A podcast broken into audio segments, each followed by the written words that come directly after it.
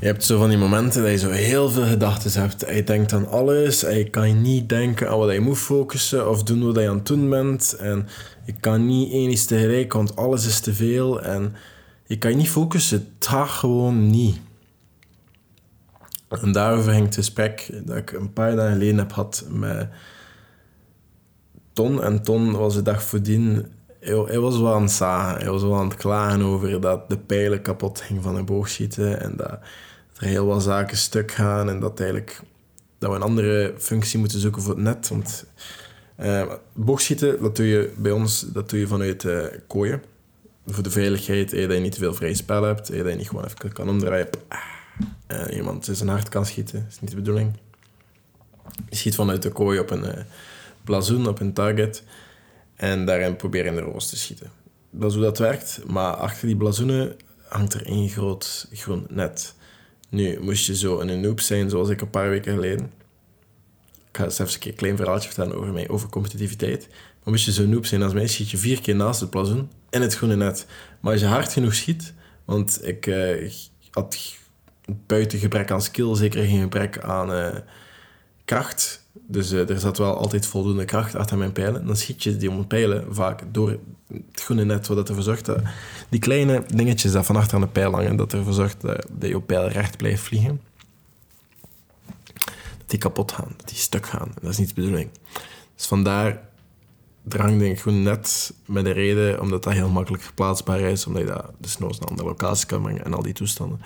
Maar er moet misschien een keer een vaste oplossing voor komen, omdat er heel wat noobs zijn. En misschien wel strooien ballen of whatever op deze locatie. Maar dat zie je wel. Dat is ook niet ik die daarvoor moet kijken trouwens. Ik moet dat gewoon leren aan mensen. Maar ik kon dat zelf niet en dan moest ik dat plots gaan leren aan mensen. En de eerste keer dat ik moest lesgeven en boorschieten, schoot ik vier keer naast de blazoen. Natuurlijk had ik dat wel kunnen wegwimpelen eh, met mijn charisma en mijn eh, overconfidence op momenten kunnen wegwimpelen als... Uh, weet je, je hoort niet altijd te raken en als ik het niet kan, kan je het ook niet. Alleen moet je het ook niet kunnen. En allemaal een beetje de schijn geven dat de bedoeling was, maar diep van binnen was ik een beetje aan het sterven dat dat, maar niet, dat, dat mij niet lukte. En uiteindelijk op de roos geschoten. Het toont dat je hem eraf haalt. Want dat is een speciale techniek. Je gaat nooit... Fun fact, je moest je dat uitnodigen. Je gaat nooit vooraf wandelen richting de roos. Want de grond is niet altijd even effen. En moest er een keer een steentje of zo liggen en je struikelt erover, pam, is het met een pijl in je. Omdat je vooruit bent gevallen op het blazoen. Wat dat niet de bedoeling is, je gaat altijd zijwaarts wandelen richting... Eh, dat is wat ik doe. Dat is zorgen voor de veiligheid. Dat is belangrijk. Nu, ik was dus zodanig competitief en dat had zodanig hard gesneden in mijn, eh, in mijn kleine egootje. Waardoor ik sindsdien iedere avond dat ik even vrij had, een half uur ging boogschieten. Pats, pats, pats. En nu ben ik, nu ben ik een Robin Hood. Ik schiet uh, vanaf de tien pijlen schiet ik er negen in het rood en een paar in het geel. En één daarvan heeft ik altijd vrij spel om in het wit of zo te vliegen. Maar ik zeg het, kom in Robin Hood nu. En dat komt door een beetje oefening en een beetje competitief zijn en een beetje doen. Maar Jos is aan het klagen dat er heel wat pijlen kapot waren. Ja, ik ben mijn verhaal niet vergeten. Maar uh, dat hij daardoor wel is het, ik klaagt wel omdat het materiaal gaat stuk. En het is de bedoeling dat materiaal lang blijft leven, want dat is duur. En op zich, stuk gaan materiaal is ook niet zo goed. En het is altijd beter om een duurzame manier te zoeken voor materiaal en alles een beetje in omgeving en natuur. Mensen die meestal in natuur werken, die denken meestal ook die geaardheid. Wat dat heel goed is, wat ik ook volledig mee akkoord ga. En ik was wel aan het zagen, maar uiteindelijk was ik wel content dat ik een beetje een avondje op mezelf kon spenderen met al die pijlen en een beetje kon sorteren welke dat nog goed waren, welke niet. En er enkele kon herstellen en herstellingjes uitvoeren. En op de deur ben enkel bezig met dat. En enkel dat. En dat is zo nice. Dat is wat dat een echte man, vrouw, een natuurlijke zelf doet. Die spendeert tijd in de natuur en die doet meestal één is tegelijk ik kon niets van fietsherstellingen. Maar echt, mijn basic fietsherstellingen waren zo basic. Tot mijn eerste vier dagen op mijn werk. Waarin ik plots ook bike moest geven en plots panden moest kunnen plakken, banden moest kunnen herstellen, remblokjes van remschijven moest kunnen maken, olie moest kunnen vervangen in de remmen. Alles moest kunnen doen, maar zelf kunnen doen. Want ik was plots chef fiets. Wat dat de inhoud is, je moet alle fietsherstellingen doen. Trek je plan, er liggen boeken in de kast. voor fietsherstellingen en je hebt YouTube. En nu, ik kan eerlijk zeggen, ik kan redelijk veel qua fietsherstellingen. Ik kan remblokjes van remschijven vervangen. Ik kan remschijven repareren. Ik kan derailleurs vermaken, uit elkaar halen, nieuwe dingetjes insteken. Ik kan remmen die wat te luchtig zijn ontluchten en minder spongy maken. Ik, ik kan, ik kan remmen aanspannen, ik kan remmen vooral veel dingen met remmen, want dat is vaak het ding dat het snelste stuk gaat, heb ik zo de indruk. Ik kan banden plakken, dat heb ik ook al regelmatig moeten doen. En het ding is, als ik zo daarmee bezig ben en die fiets, ik ben, ik ben niet om mijn gsm berichtjes aan het beantwoorden. Ik ben om mijn handen zijn veel. Dat is nog zoiets. Dat is nice. Om mijn handen zijn veel, dat gaat ervoor zorgen dat ik sowieso nooit, meestal ligt mijn gsm ook niet in de buurt. Daar, maar dat is ook niet nodig, want ik ben op het domein. Maar eh, mijn handen zijn vuil, dus ik kan daar zeker niet aankomen. Dus ik ben ook enkel bezig met die fiets, tenzij dat ik even iets moet opzoeken. Maar dan moet ik sowieso richting het huis, want daar is wifi. maar eh, ik ben ook meestal enkel bezig dan met die fiets te herstellen. Ik ben nu enkel gewoon even die band aan het plakken en op mezelf gewoon even bezig, rustig op mijn gemak. Dat aan het doen en enkel dat. En ik merk, daarom is het zo gemakkelijk om dat leven daar te gaan dan het leven hier.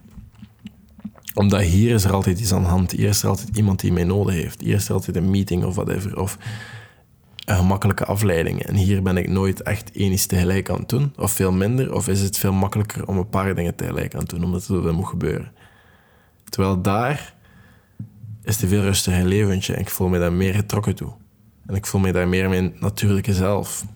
En nu ga ik mijn punt maken. Want dit is waar dat de podcast over gaat. En dat is waarom de overstimulatie ons aan het killen is. Ons, onze focus aan het wegnemen is. En ons minder natuurlijk laat voelen. Ons gestrest, gestreste mensen maakt. En dat is waarom dat voor mij altijd veel moeilijker is om terug naar hen te keren dan terug naar Dardenne. En daar gaat deze podcast over. Welkom op tot later. Dit is Arno Zaman. En we gaan het een beetje hebben over overstimulatie. Ik ben heel mijn leven een afleidpersoon geweest. Hè. Dat, is, dat is wie dat ik ben. Ik heb dat heel lang ook geaccepteerd. Als is wie dat ik was. Ik was net ook aan het lezen, want ik ben uh, het boek voor vrijdag aan het lezen. En er was vorige week vrijdag geen uh, boekreview, omdat ik eerlijk gezegd dat boek best op mijn lezen, omdat het te traag ging. Ik vond het niet boeiend en het is misschien niet het moment om dat boek te lezen voor mij, whatever. Maar dat is de reden dat er geen boekreview was. Ik ga uitleggen in de volgende boekreview. Uh, waarin dat ik een oud boek nog een keer voor de tweede keer lees en volledig ga presenteren. En dan ga je dat dan wel zien. Maar uh, dat is morgen dus. ik besef het net, maar dat is morgen. Als je deze podcast luistert, dat is morgen voor jou. Nu, um, ik ben dus heel mijn leven afgeleid geweest. En ik was ook net dat boek aan het lezen. En ik merkte dat ik aan allemaal dingen aan het lezen, aan het denken was, terwijl ik dat boek aan het lezen was. En dat is voorbij het teken van, Ardo, je bent niet gefocust. Je bent te afgeleid. En dat is geen accepteerbare manier van denken, van leven. Als ik een boek aan lezen wil ik ook enkel dat boek lezen. En dat is niet een teken voor mij om te stoppen met lezen. Dat is een teken om gewoon een beetje langer te lezen. En mijn brein een beetje langer te laten zien van focus ik op het boek, focus ik op het verhaal je aan het lezen bent. Het is boeiend. En focus ik enkel daarop. En voordat ik het wist, was ik zelfs langer bezig dan dat ik gepland had. Maar ik merkte in het begin dat was stroef dat ik aan denken was over berichten dat ik kreeg of whatever. En vroeger ging me dat bezighouden. Eén slechte comment en dat kon mij op dat moment serieus opvreten. Dan kon ik aan het denken, aan het denken zijn over die comment van ah, waarom bedoelt die persoon dat? Omdat ik dat persoonlijk opnam. En dan ging ik in plaats van dat boek lezen, daaraan zitten denken of denken aan een comeback of zo, whatever. Dat is hoe dat ik een jaar en een half geleden of twee jaar geleden in elkaar zit. En dat is hoe dat mijn brein werkte. En nu de comments kunnen mij geen hol uitmaken. Ik accepteer iedere comment met dezelfde graad en dezelfde denkruimte en die krijgen weinig tot geen denkenergie. Wat dat niet losmaakt dat ik niet iedereen van jullie even hard apprecieer en dankbaar ben voor die comments of haat. Het is voor mij evenveel waard. Ik geef het gewoon veel minder denkruimte omdat ik graag één iets tegelijk doe ik denk ook, moest je kunnen lezen, dat je dat meer zou doen. Maar echt lezen, hè, boeken lezen. Omdat gewoon als je jezelf wil verbeteren, als je jezelf ergens naartoe wil brengen, dan lezen de way to go is. Dat lezen jou een stap verder gaat brengen op de trap, een stap dichter bij wie dat je wil worden. Ik denk gewoon, moest je echt kunnen lezen en echt je focus er kunnen bijhouden, dat je dat ook meer zou kunnen doen. Maar ik denk gewoon dat heel veel mensen zich focus daar niet kunnen bijhouden en dat ook gewoon niet doen daardoor.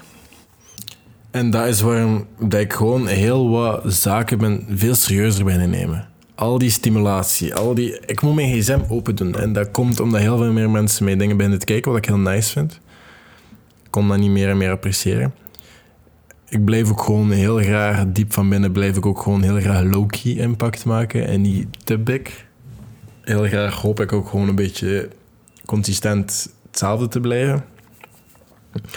Maar ik ja, we zien wel hoe dat daar loopt. maar ik wil wel dingen blijven maken waardoor dat de kans dat ik groei ja, alleen maar groter wordt, wat dat ook oké is.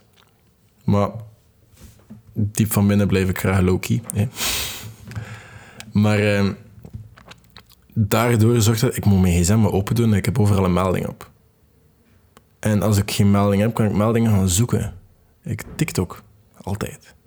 Instagram, Meestal wel. Meestal wel een berichtverzoekje waar, ik even op kan heilen. Altijd wel iets. Altijd iets wat mijn dopamine kan vullen. En ik ben dat wel meer en meer serieus beginnen pakken. Als ik thuis ben... Het is ook maar een heel korte stap om even op, op mijn desktop iets op te zetten qua sitcom achter of zo, dat mijn dopamine meter weer een beetje vult.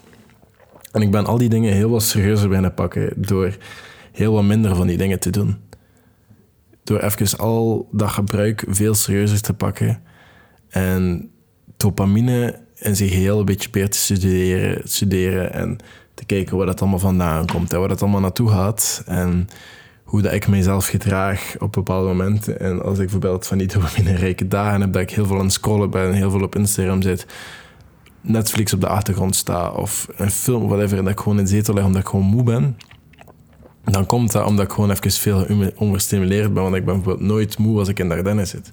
Ik ben nooit moe als ik daar aan het werken ben. Omdat ik daar niet op mijn gsm zit, of veel minder, of nooit zo overgestimuleerd ben als ik hier thuis ben. En ben daar vast serieuzer bij pakken. En de dagen dat ik echt goed ben en alles doe wat ik moet doen, zijn dagen dat ik ook gewoon veel meer mijn dopamine manage en veel meer mijn overstimulatie manage. En dat gewoon ook getimed doe. Want anders raak ik gewoon niet door mijn dagen hoe ik er moet doorraken. En ik zelf zit ook nog in dat proces van dat overstimulatie te gaan verminderen. En dat, dat is een proces, want ik heb van die dagen dat ik het toelaat en dan gewoon, zoals ik net zei, dat het gewoon allemaal misloopt. Maar ik heb ook zo van die dagen dat ik echt gewoon die onderstimulatie opzoeken. Dat ik echt gewoon probeer stil te de natuur en te genieten. Dat ik nu gewoon even mijn trekkersrugzakje pak en op de trein zitten naar de andere kant van België, want het is maar een uur of zo, soms. En dan gewoon even in de natuur gaan zitten en nadenken en tijd doorbrengen met geluiden van... We kunnen dat niet meer. Hoe vaak zie je mensen rondom je naar een gsm grijpen? En ik zelf ben ook zo, hè. Veel te vaak. We kunnen niet meer gewoon stilzitten en kijken naar de vogeltjes of naar de natuur. Of echt gewoon stilzitten. Dat kunnen we niet meer ik heb net een berichtje gestuurd naar maat, omdat, weet je, we gaan gewoon even een dag of zo bijbabbelen, maar is goed, we gaan dat gewoon doen terwijl dat we dat of dat of die track gaan bewandelen en we gaan enkel focussen op elkaar en we gaan ook gewoon dat doen. Dat is veel zotter dan, weet je, we gaan... Uh, wanneer thuis elk op onze gsm zitten, ondertussen af en toe een beetje babbelen. Nee, dat doen we niet. Echt, we zijn veel te stimuleerd. En het is een proces, hè, maar het is een proces waar je bewust van worden.